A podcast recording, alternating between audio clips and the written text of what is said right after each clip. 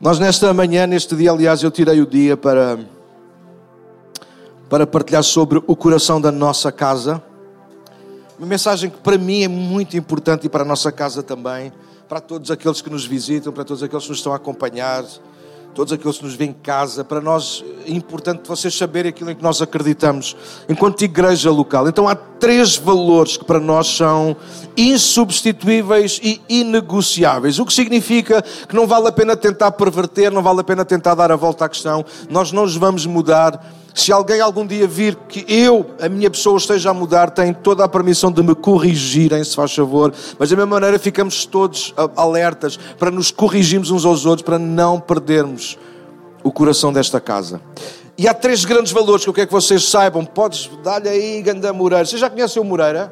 O nosso assistente de serviço. Uma salva aqui para o Moreira. Ganda Zé!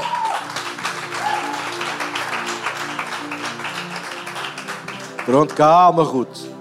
Ruth nem pôde bater palmas, estava a tocar. Mas bateu palmas lá dentro no coração. Ai, meu Zé!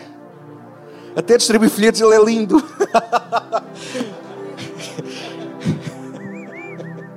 ok, há três grandes valores para nós nesta casa. O primeiro é honrar a Deus. E a ordem é mesmo esta, está bem? O segundo é servir juntos. E o terceiro é alcançar outros. Eu vou repetir, e se vocês quiserem dizendo baixinho, é bom decorar. Quem faz parte desta casa tem que os saber de cor, tem que os entender. E temos que os pôr em prática e ajudar-nos uns aos outros a pô-los em prática. Qual é o primeiro? Honrar Deus. Dois, servir juntos. Três, alcançar outros. Só mais uma vez, pode ser? Bora lá primeiro. Honrar Deus, servir juntos, alcançar outros. Só mais uma. Honrar Deus, servir juntos e alcançar outros. Este é o coração da nossa casa. Em 2017 eu preguei a primeira vez sobre isto. Baseei-me literalmente no nosso coração, no nosso músculo, mais importante, o nosso corpo.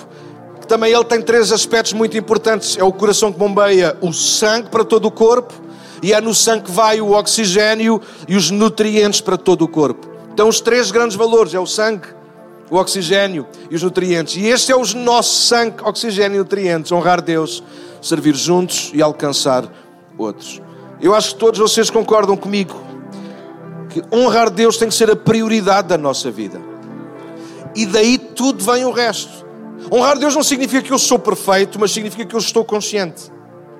E honrar Deus não significa que eu vou fazer sempre tudo correto, mas significa que eu vou estar sempre atento para fazer o melhor, em primeiro lugar por causa de Deus. É Deus que está em causa.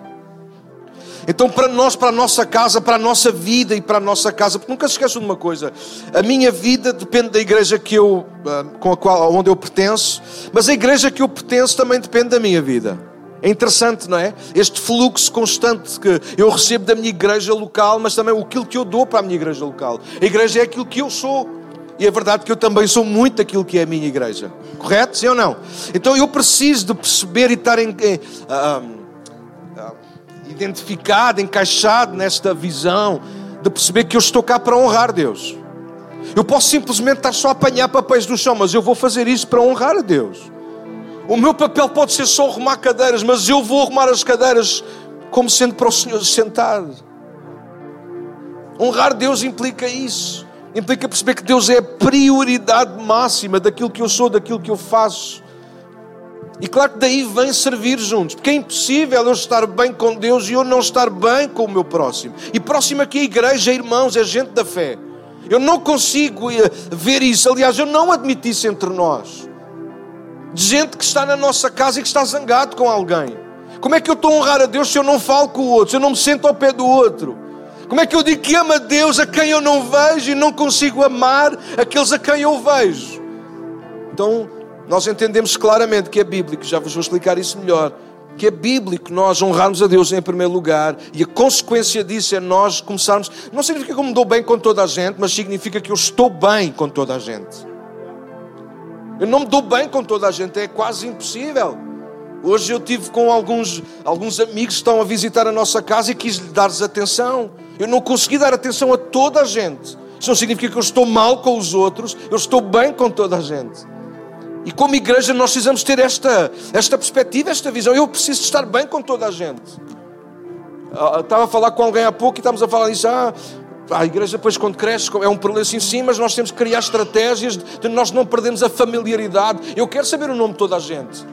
É por isso que quando alguém nos visita, a primeira coisa que eu faço é tentar saber o nome. Se não sei o nome, eu fico irritado comigo. E depois de saber o nome, eu sou chato, eu quero ter contactos, eu quero mandar mensagens. Sim, eu quero. Se a pessoa não quiser, vai ter que me dizer que não quer. Porque eu quero ter ligação, porque não vejo outra forma de ser e fazer igreja a não ser a honrar a Deus e a ligar-me aos outros que são de Deus. E a consequência de nós vivermos bem entre estes dois polos, estes dois valores, honrar Deus e servirmos juntos, é nós alcançarmos outros.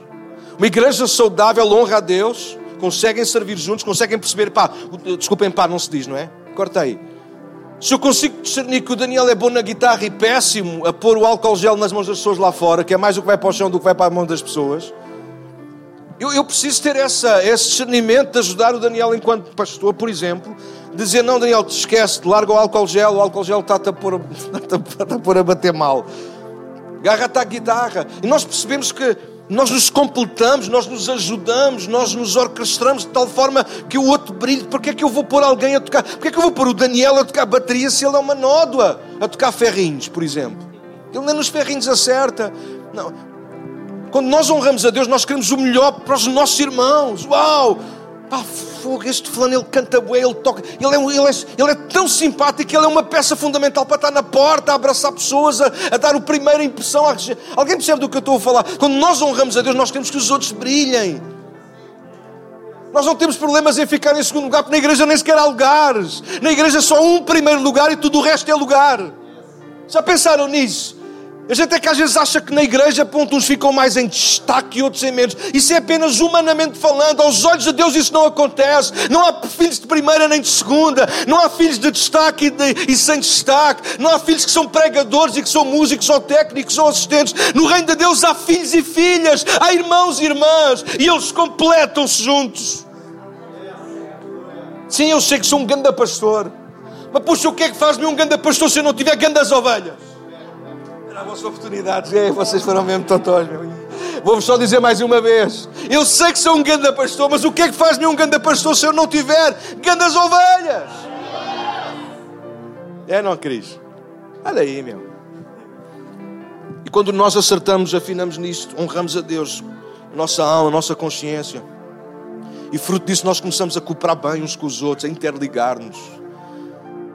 Então facilmente sem grande esforço, sem grandes, grandes malabarismos, nós começamos a atrair outros para Cristo.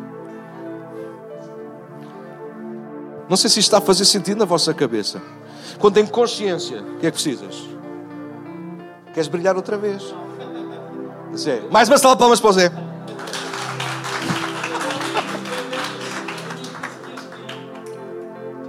Obrigado. Não fosses tu. Porque estes três valores, deixa-me ser breve nisto. Olha, quando nós olhamos para a Bíblia, nós percebemos, nós não escolhemos estes valores porque sim, mas acreditamos que eles são totalmente bíblicos. Quando tu, eu não sei se tu conheces a Bíblia e se gostas da Bíblia, mas a Bíblia é um livro composto por dois grandes volumes, o Antigo Testamento e o Novo Testamento. O Antigo Testamento, podemos dizer assim, o Antigo Testamento é Israel, povo de Deus, e o Novo Testamento é a Igreja, povo de Deus. E não são rivais, mas são histórias diferentes, ok? E que um dia terão o, final, o mesmo final na mesma presença. Bom, mas a verdade é que estes três valores eles estão tanto em Israel como na igreja. Em Israel, se tu conheces a história, nasce Israel, o povo, a nação, nasce com um homem chamado Abraão. E a ideia de Deus original era que através de Abraão todas as famílias fossem abençoadas. Mas para isso havia um percurso a acontecer. Qual era o percurso? Abraão, sua família e os seus descendentes tinham que honrar a Deus. Como famílias que dão origem a 12 tribos tinham que servir juntos e através de Israel o nome de Deus tinha que ser conhecido em toda a terra. Não vamos miuçar, houve algumas falhas, mas não importa, Deus tinha um plano. Não um segundo plano, mas Deus tinha o plano que é a igreja. E quando nós olhamos para a igreja de uma forma sublinhando aqui o livro de Atos, nós podemos claramente saltar aos nossos olhos, logo no capítulo 2, quando diz que eles estavam em comunhão uns com os outros, quando eles passavam tempo juntos, quando eles estudavam juntos as Escrituras. A verdade é que a igreja era este povo também, qual? O povo que escolheu honrar a Deus, mesmo com perseguição, mesmo com dificuldades. Alguém está a ouvir aquilo que eu estou a dizer? Eles escolheram honrar a Deus, servir juntos e alcançar outros. Então, estes são os três valores que nós tiramos das Escrituras para nós, como igreja. E queremos que eles estejam vivos na nossa vida, no dia a dia. Mas também, claro, quando nós estamos aqui nesta casa, nós não nos esqueçamos deles. Honrar Deus, servir juntos e alcançar outros. Alcan... Ah, perdão, desculpem. Pá, vocês não, não coisa. O iPad deixou de funcionar, está bem? Não estou a dar nenhuma dica, não preciso nada de novo. Isto vai trabalhar em nome de Jesus. Mas quem é que consegue ler isto? Pá, ao menos diz-me os meus olhos Não, estou a brincar. Honrar Deus é muito interessante porque é a primeira escolha que nós devemos fazer com a nossa vida. Aliás, é a escolha vir se eu quiser, está bem? É, é, estou a brincar. É a escolha mais importante que nós podemos fazer com a nossa vida. Não honrar Deus é a receita para o insucesso e para a desgraça. Não honrar Deus é escolhermos honrar a nós em primeiro lugar. E se vocês conhecem, é importante lembrarmos aqui rapidamente, pelo menos lembrar, eu acho que eles vão passar aí, se eles nos ajudarem. O grande mandamento e a grande comissão. Se vocês repararem no grande mandamento e na grande comissão, os três valores eles estão lá também. O grande mandamento é como Jesus, de alguma maneira, ele resume a lei e os profetas. E vocês já sabem, é numa palavra, qual é? Amor.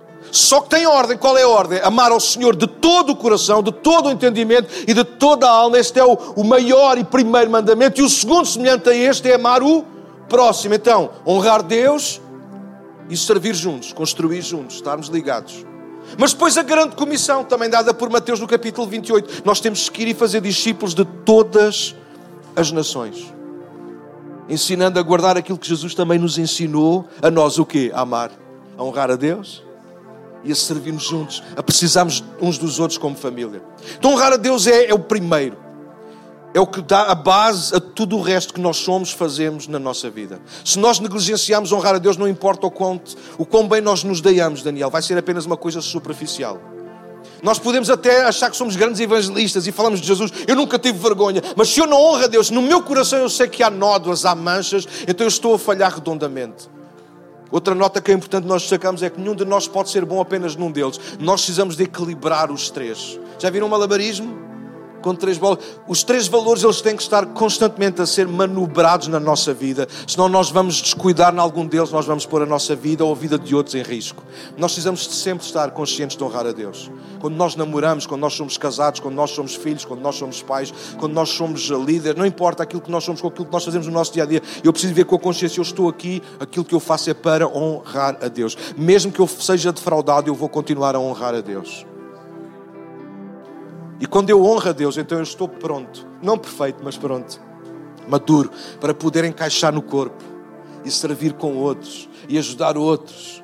E quando nós honramos, servimos juntos, nós podemos começar então a ser uma luz power para podermos alcançar outros para Cristo.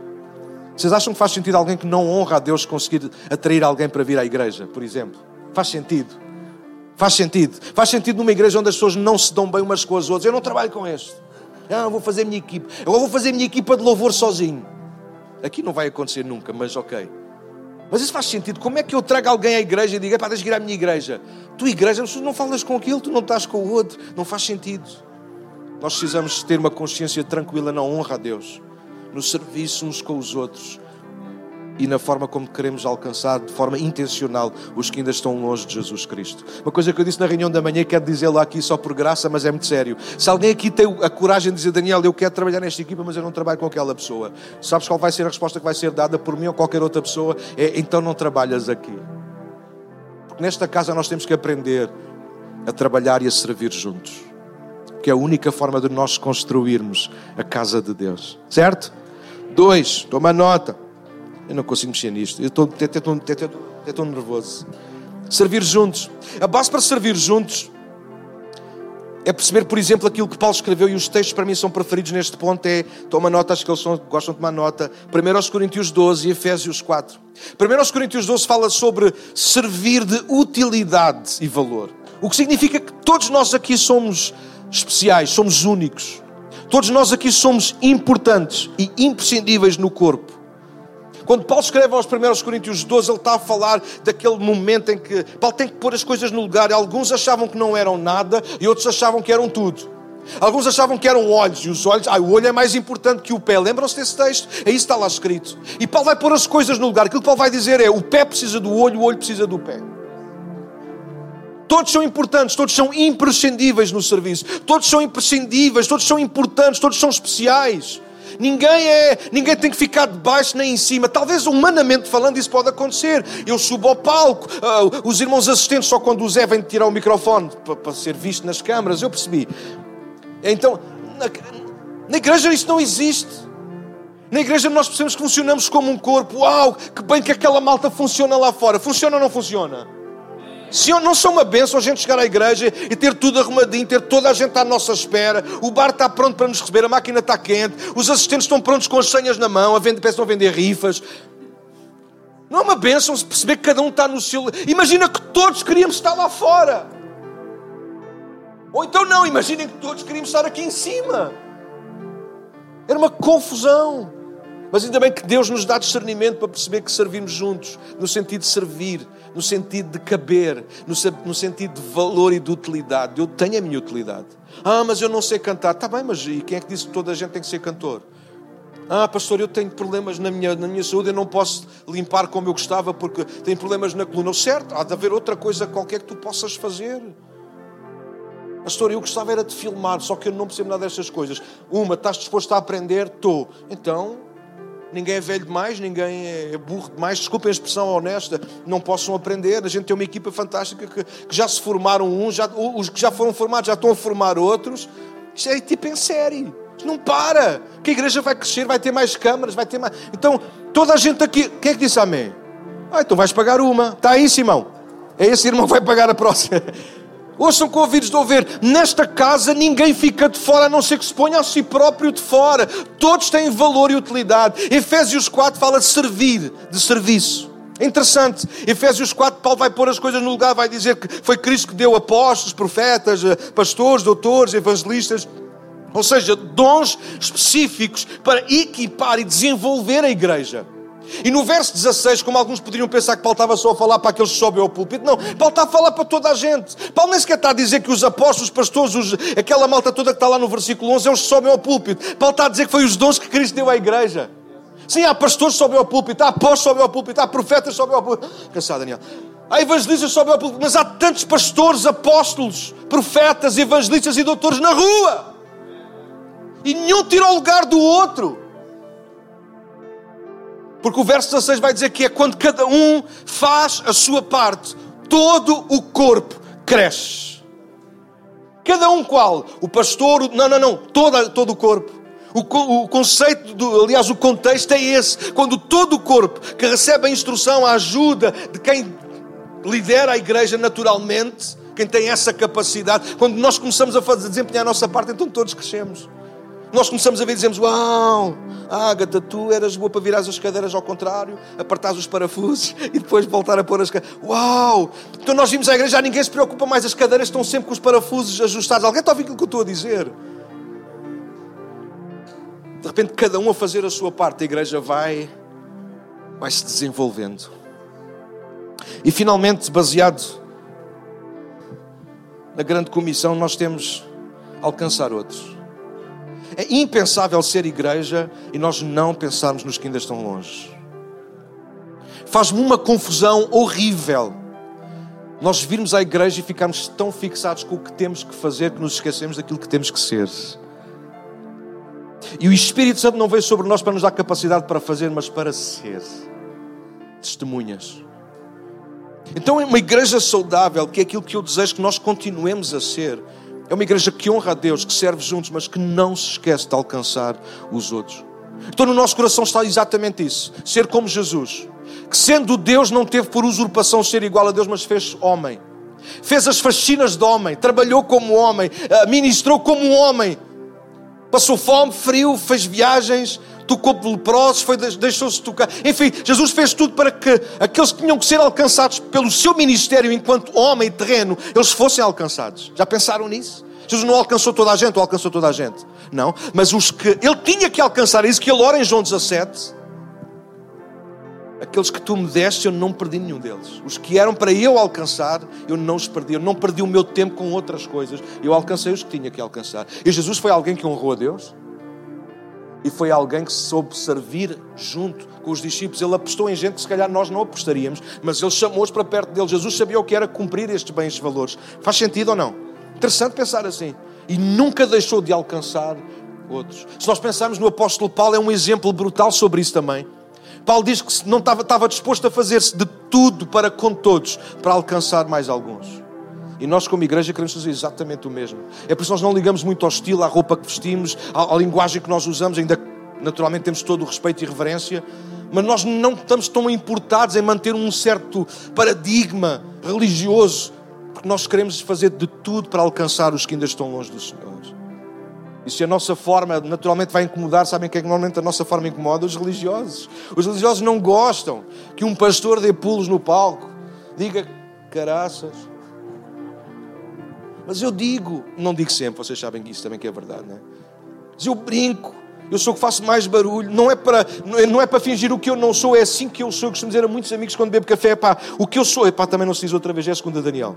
Bolas, bolas também se. É que aquilo que eu sou no palco, eu sou fora dele. Quando estou num café, eu estou na casa dele. Sou, é isto que eu sou. E é isto que nós temos que ser igreja, porque as pessoas estão à procura de pessoas. Igreja, igreja é com pessoas. E são pessoas que alcançam pessoas. Religiosos alcançam religiosos. Pessoas alcançam pessoas. É por isso que Cristo alcançou pessoas e não os religiosos. Paulo alcançava muitas pessoas, mas tinha muita inimizade com os religiosos. Eu amo os religiosos mas não estou cá para os agradar, estou cá para honrar a Deus, para servirmos juntos e para alcançarmos o que ainda estão longe de Cristo. Então, para terminar este, este bloco do, de alcançar outros, eu gosto sempre de lembrar Lucas 15, para mim é o meu texto preferido, Aldric, para nós pensarmos, refletirmos, nos inspirarmos em missões e evangelismo. É o capítulo daquilo que se perdeu, a ovelha que se perdeu, a moeda que se perdeu, os filhos que se perderam. E em todos eles nós encontramos o coração de Deus e encontramos também o coração da igreja. Claro que Jesus está representado no pastor que vai à procura da ovelha perdida. O pastor ali não é um pastor como eu, no sentido de funções. É Jesus o exemplo máximo de alguém que desce do céu, deixa a glória à comunidade e vem à procura daqueles que se perderam. Mas o, o, que está ali, o ensaio que está ali feito, não é para mim enquanto pastor, é para nós enquanto igreja. Nós precisamos colocar os nossos ombros para continuar a carregar aqueles que estão longe e serem alcançados por Cristo. Se for só eu sozinho a alcançar os que estão perdidos, então nunca, isto não vai resultar. Eu escrevi para aqui alguns, estou a tentar adiantar por causa do relógio, que já me perdi.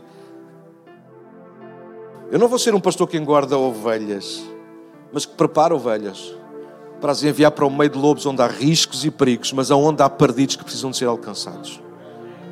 Então o pastor da ovelha perdida não sou eu, somos nós. Obrigado pelo vosso amém. Só vou dizer mais uma vez, ou vocês gritam, ou isto acaba já aqui, e mal. E acaba mal para alguém.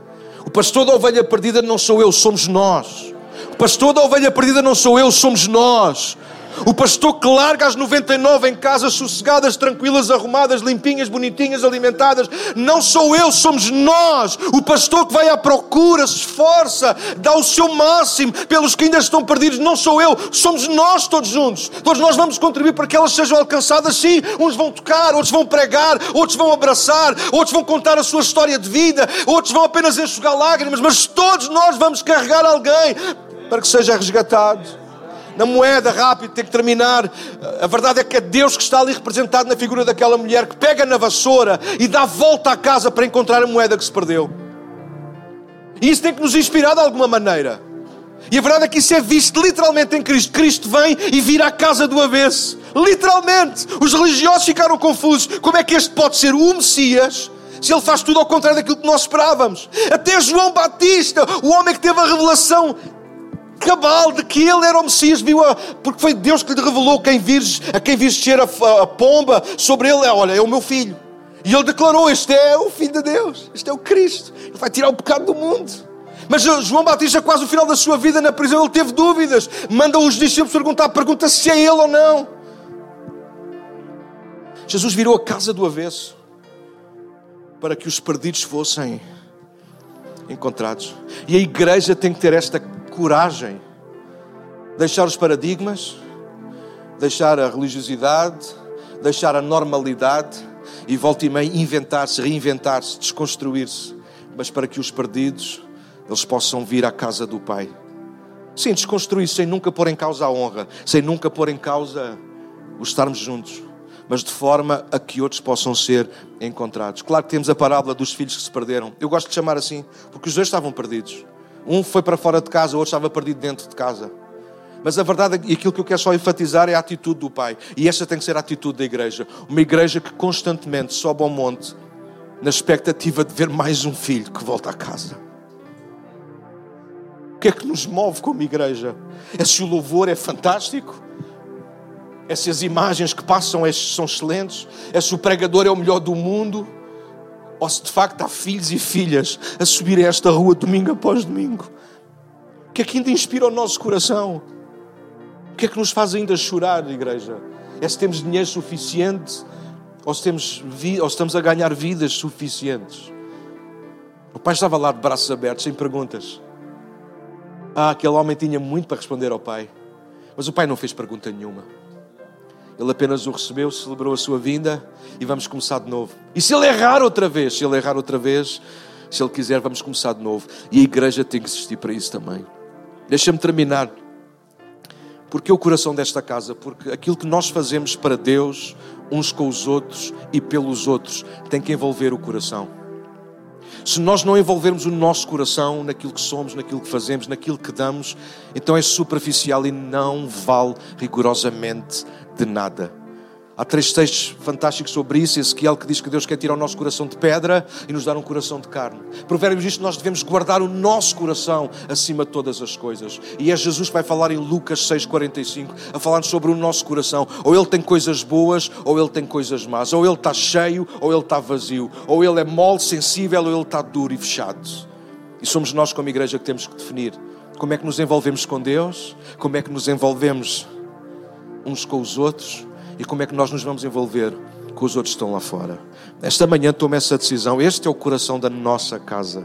E oramos e desejamos para que seja o teu coração também. E deixa-me terminar com isto. Não vamos permitir que nada azede, envenene, adoeça ou faça adoecer o nosso coração. Faremos de tudo para que o coração se mantenha saudável. A honrar a Deus, a servir juntos e a alcançar outros. Fica de pé comigo, nós vamos terminar nesta manhã. Pai, te agradecemos a tua graça sobre a nossa vida, te agradecemos o teu favor, te agradecemos porque sempre és por nós e nunca contra nós. E oramos para que nos ajudes, nos inspires e nos uses como igreja a honrar-te, a servirmos juntos e alcançarmos outros. Ajuda-nos a manter este coração intacto, saudável. E nós te pedimos isto, Pai, no nome de Jesus. Amém. Yes, amém.